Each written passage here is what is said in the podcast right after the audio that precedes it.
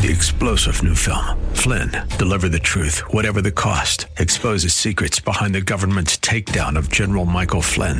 Flynn knew what the intel world had been up to. He ordered the first audit of the use of contractors. This set off alarm bells. He told the truth. He was the most dangerous person for Donald Trump to hire. They had to get rid of Flynn. Flynn, deliver the truth, whatever the cost. Available now. Watch it today. Go to salemnow.com. Salemnow.com. Redeemed unto good works is one of those concepts that so many of God's people struggle with, but it's truly the reason Christ came, lived, died, and rose for us. Join us today as Pastor Rander discusses how Jesus paid the price for our sins on the cross and how we should respond in this message, What a Savior. He'll be teaching from a number of scriptures, so get pen and paper ready as we begin. Turn with us uh, to the book of Titus, the book of Titus, chapter 2, verses 13 and 14 is our text for today. And the scripture says, Looking for the blessed hope and glorious appearing of our great God and Savior Jesus Christ, who gave himself for us that he might redeem us from every lawless deed and purify for himself his own special people, zealous for good works. And the title of this message is What a Savior. I love that text. Looking for the blessed hope and the glorious appearance of our great God and Savior, Jesus Christ. Jesus is our blessed hope. And when we look at the trials, go through the trials and the tribulations, when we see all of the things that's going around all over this world, I don't know about you, but I'm looking for the coming of Jesus. What about you? and uh, Jesus Christ, He gave Himself for us, says that text, on the cross that He might redeem us, which means He purchased us with His blood. He was the ransom payment for our sin sins. Uh, our sins were not paid with money. It was not paid with any other thing but the precious blood of Jesus Christ. We all have committed lawless deeds. We've all rebelled against God. We've all offended God. We've all fallen short of the glory of God. And the scripture says, and purify. That means to purge, to cleanse, to purify for himself his own special people. We are God's representative. We are his special people. We are the children of God, washed by the blood of Jesus and we ought to be zealous for good works. We ought to be eager and excited to work for the Savior because of what He Himself did for us, purging our sins, saving us from the slave market of sin. What a Savior. Since the fall of man in the Garden of Eden in Genesis chapter 3, the human race has been separated from God. We were enslaved by sin and under the power and dominion of Satan. Every aspect of our being has been tainted by sin. Before coming to Christ, we were dead in our trespasses and sins, spiritually dead before we came to Christ. Before we came to Christ, we were lost and on our way to hell. But I have some great news today. Romans 5 8 says, God demonstrated his own love toward us in that while we were still sinners, Christ died for our sins. What a Savior. God sent his one and only Son, the Lord Jesus Christ, into the world to save us by grace through faith in him alone. How do you know that? Because of what the scripture says. The scripture says in Ephesians chapter 2, 8, and 9, For by grace you have been saved through faith and that not of yourselves. You, you couldn't save yourself. It is, it is a gift of God. Salvation is a gift from God for us and to us, not of works. You can't work yourself into the kingdom. You can't do enough to qualify yourself into the kingdom. That negates the work of the cross. It is not of works, unless anyone should boast. Boast of what? Well, how we saved ourselves. We bragging all over the place, but I'm so glad the only person we can brag on is the Lord Jesus Christ. Amen. The scripture also says in Acts 4:12, nor is there salvation in any other, for there is no other name under heaven given among men by which we must be saved. Jesus Christ is the only name through which salvation comes. This means Jesus is the only one who saves. He's the only one who secures. Jesus is the only one who gives hope. He is the only one who provides spiritual rest. Jesus is the only one who gives peace. And some are here this morning and you're lacking peace. You're disturbed. You're restless. You're torn. You're full of anxiety. But this resurrected Savior provides peace like no one else. And most of all, He provides eternal life. Salvation does not come through psychology. Salvation does not come through philosophy. Salvation does not come through academia. It does not come through intellectualism. You're not smart enough to save yourself.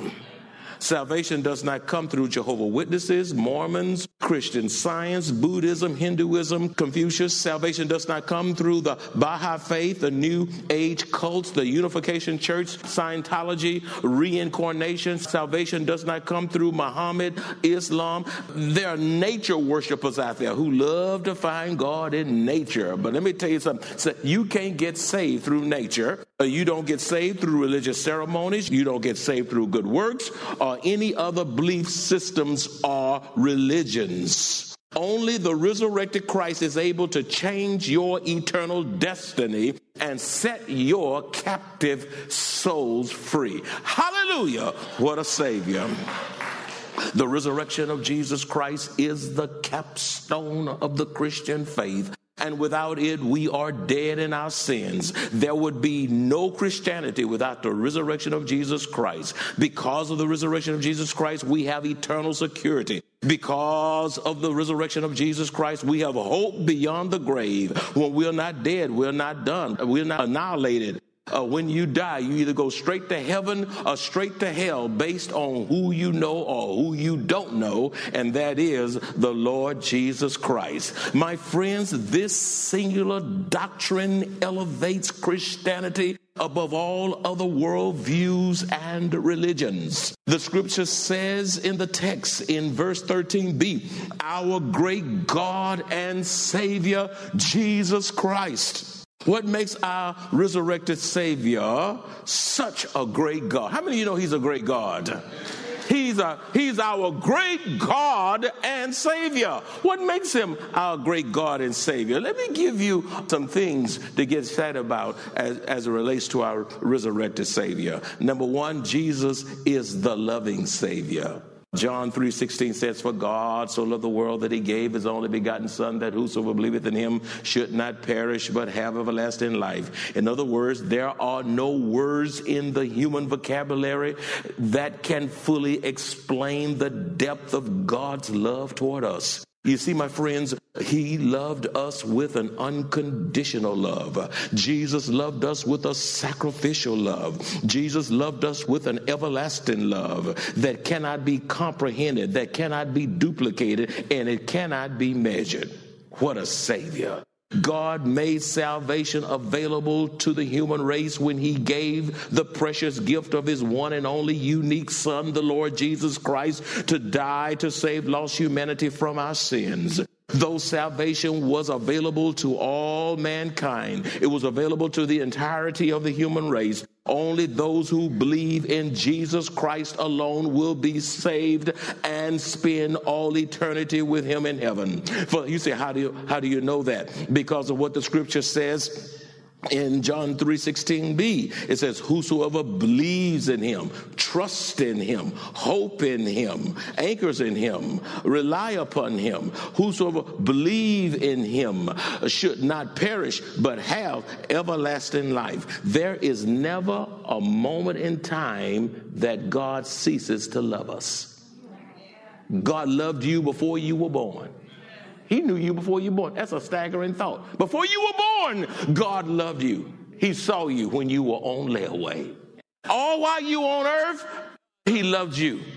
God loves us at our best, and God loves us at our worst. which demonstrates the beautiful unconditional love of God. To reject God's Son, the Lord Jesus Christ, is to reject God the Father, which results in damning our own soul to hell, my friend. God desires that we choose to love Him, choose to embrace Him as our personal Savior, that we may spend all eternity with him in heaven. He's such a loving Savior. I'm so glad God loved me that He sent His Son to die for me. I'm as excited about that today as when I first accept the Lord Jesus Christ as my personal Savior. Have you been saved so long that you don't get excited about the resurrected Savior? Then, secondly, what makes uh, this resurrected Savior such a great God? Number two, Jesus was the humble Savior. In Philippians chapter 2, verses 6 through 8, it says, Who being in the form of God did not consider it robbery to be equal with God but made himself of no reputation, taking the form of a bondservant and coming in the likeness of man. And being found in the appearance of man, he humbled, underline that, he humbled himself and became obedient to the point of death, even the death of the cross. In other words, my friends, Jesus is the greatest demonstration of humility. If you want to know what is the greatest demonstration of humility is Jesus Christ humbling himself to become a man to die for you and me. He gave up his throne in heaven. Jesus gave up his exalted position in heaven. He gave up the authority in heaven, his sovereignty, honor, and majesty in heaven to humble himself and become a man one cannot be greatly used by God until he has first been broken by him. You see, my friends, you have to humble yourself for God to use you. You have to humble yourself to even receive him. God will not use those who are prideful. He will not use those who are arrogant and haughty. He will not use those who have too high of a view of themselves, which results in divine chastening by God. Coming to Jesus Christ means that you have to humble yourself, surrender your rights, and say, Lord, here I am. I'm in need of a Savior. I realize I'm a unholy mess, and without you, I could do nothing. I come to you now begging you to save me out of my wretched depravity. Come into my heart. Be my Lord and my God. Clean up my sinful mess and save me like only you can by your shed blood. That's why he came. The Gospel of John, chapter 1, verse 14a says, And the Word became flesh and dwelt among us. This means that Jesus, the Son of God, became God in human flesh to save lost sinners from their sins. Jesus didn't come to save the isle. He didn't come to save the tree. He didn't come to save the eagle. He didn't come to save the dog. He didn't come to save the monkey. He came to save men and women from our sins. In other words, the invisible became visible and the immortal became mortal. Jesus was undiminished deity and perfect humanity. He invaded time and space and subjected himself to his own creation to save us from the power of sin. Jesus came to save us from the penalty of sin. And one day in the future, he will save us from the presence of sin. Thanks be to God that he is a humble Savior. Thirdly, Jesus was the obedient Savior. He was the obedient Savior. The scripture says in Philippians 2 8, and being found in appearance as a man, he humbled himself and became obedient. Underline that word, obedient to the point of death, even the death of the cross. You see, my friends, obedience is so essential to our worship of Christ. Obedience is so essential to our fellowship with Christ. And obedience is so essential to our glorifying Christ. It's no such thing as worshiping Christ while rebelling against him at the same time. Jesus humbly obeyed and submitted himself to the will of the Father. He gave up his throne and splendor in heaven to subject himself to an evil, sin cursed world to fulfill the redemptive plan of God. He experienced our Lord. Look at you talking about I was mistreated. Somebody hurt me. Somebody looked at me the wrong way. Somebody stepped on my toe. Somebody said something I didn't like. So I left. I'm so glad Jesus was not a wimp. I'm so glad Jesus was not soft. I'm so glad Jesus did not wear his feelings on his shoulder. You think you've gone through something, just think about what our Lord went through, my friends. Let me just give you a sampling of what he went through. He experienced physical abuse. Our Lord experienced verbal attacks. He experienced death threats. He experienced rejection from his own siblings. Jesus experienced betrayal and persecution, even unto death. Yet each step he made on earth took him obediently to the cross to procure our salvation without one misstep. He got it right 100% of percent of the time with no mistakes. Perfectly, he fulfilled the Father's divine assignment for him. He put the Father's will above his own. And that's why so many can't do for God this day. That's why some don't get to church today. That's why so many don't give of their finances today. That's why so many don't pray today.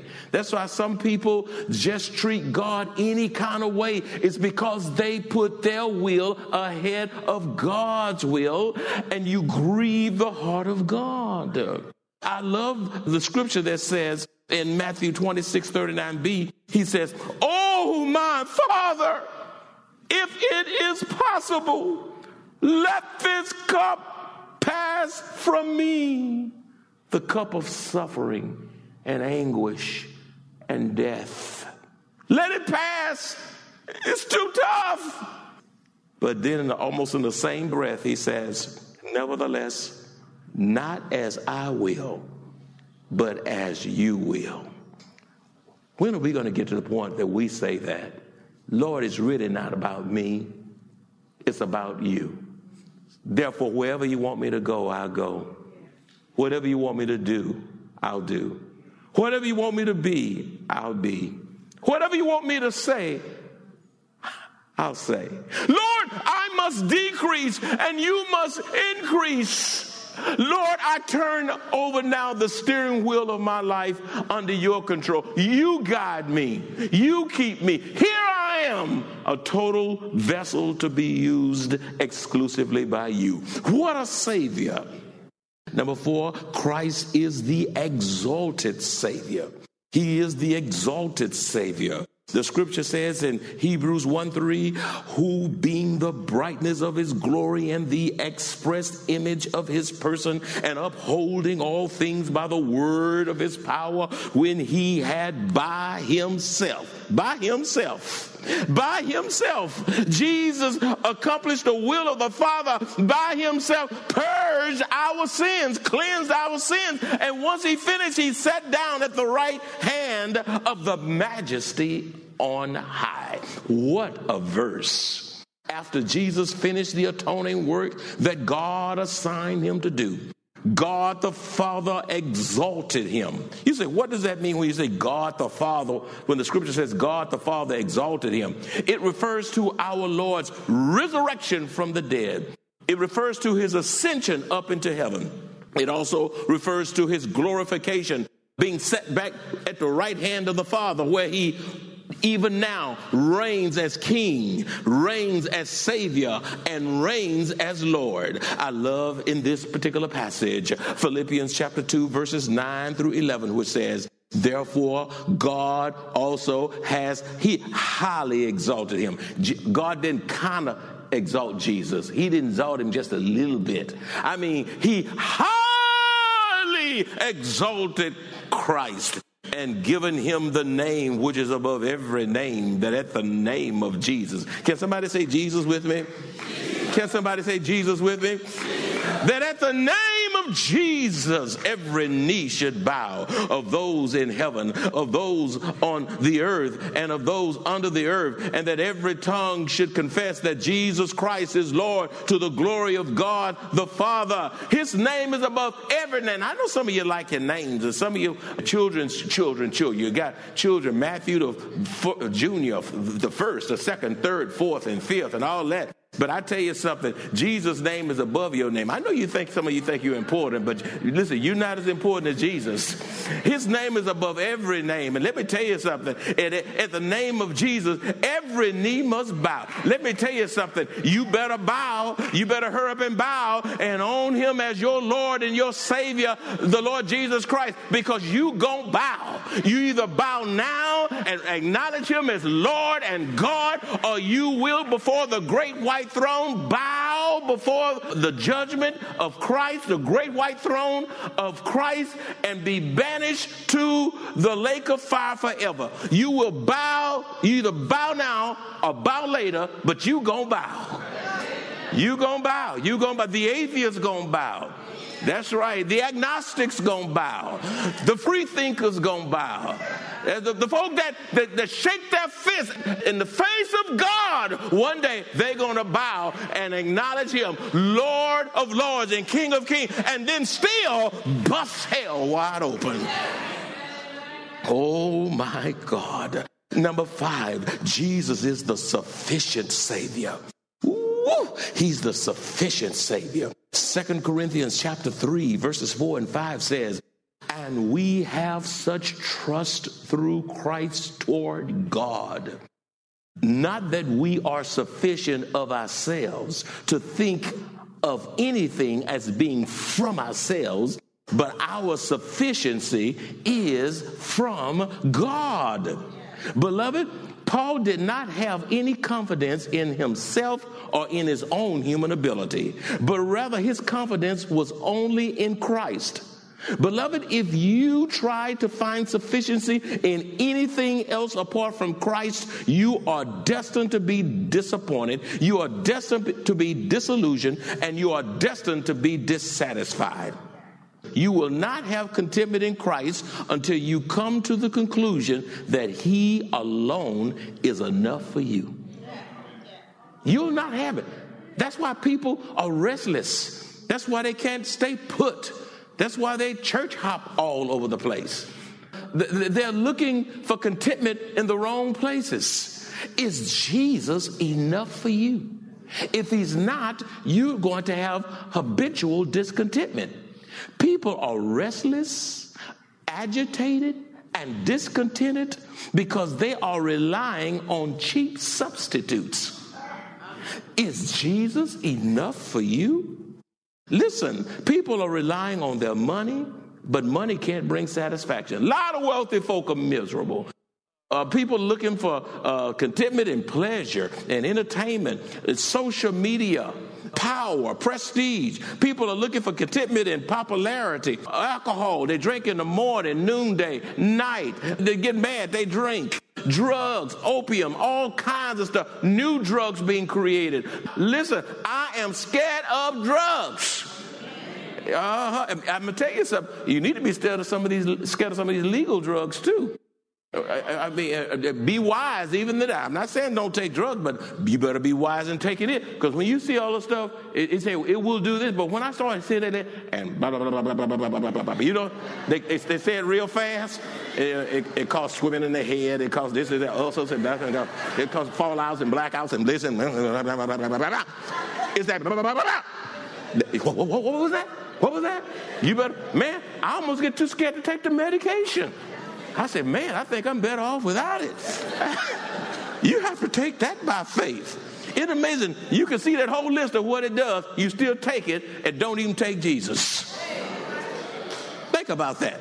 You don't even understand the prescription that the doctor wrote. Don't even understand the man's handwriting. But you understand this message is clear as a bell, and you walk away from it. But you take all, you take the medicine with the side effects and hope it don't come. Oh my God. Now, I'm not saying don't take your medication. Go and take it. I take it too. But you better pray before you take it, pray when you take it, and pray after you take it. Do I have a hallelujah in here? yeah. Some of you are looking for contentment in relationships. You go from person to person, have no contentment. You get girl after girl after girl, sex, sex, sex, beauty, beauty, beauty. I mean, you get one divorce, one wife, two wife, three wife divorce, fourth wife, sixth wife, eight wife divorce. That's almost like a song. Stop messing up all these women lives. Stop messing up all these men lives, bringing all this baggage. Listen, you go just go through a divorce, don't you hop into a marriage two days later. You're not healed yet. Matter of fact, God might want to send you back to where you were. He said, Oh, Pastor, don't say that. That's right. Sometimes you think the grass is greener on the other side, and when you get on the other side, you find out it's nothing but artificial turf. Everything that glitters is not gold. So be. Ask God to help your marriage. Ask God to strengthen your marriage. You know what you got, but you don't know what you're getting. Be satisfied. Ask Jesus. Jesus can transform that marriage. Jesus can beautify that marriage. Jesus can salvage that marriage. Some of you don't want it, and you don't even want God to help it. You don't even pray for help. If you enjoy this kind of biblical teaching or would like to hear this message in its entirety, please visit us at Maranatha Bible Church, located at 7855 East Loop 1604 North in Converse, Texas, or call us at 210 821 5683. Join the Maranatha Bible Church family on Resurrection Sunday, April 9th for our 8 a.m. worship celebration, children's program at 9:30 a.m. and 10:45 a.m. worship celebration as we celebrate the resurrection of our Lord and Savior. What a blessing it is to know that Christ Jesus lives today and every day. Three star general Michael J. Flynn, head of the Pentagon Intelligence Agency, knew all the government's dirty secrets. He was one of the most respected generals in the military. Flynn knew what the intel world had been up to, he understood its funding. He ordered the first audit of the use of contractors. This set off alarm bells. The explosive new documentary, Flynn, Deliver the Truth, Whatever the Cost, and covers the facts behind this scandal. Flynn told the truth. He was the most dangerous person for Donald Trump to hire. I find out the worst enemy that I'm going to face in my life is right here in America. They took my assessment and they wanted me to change it. And I was like, I'm not changing it. They had to get rid of Flynn. With in depth interviews, archival footage, and never before seen personal records of the man behind the headlines. I just felt like I was drowning. Flynn, deliver the truth, whatever the cost. Available now. Watch it today. Go to salemnow.com. Salemnow.com.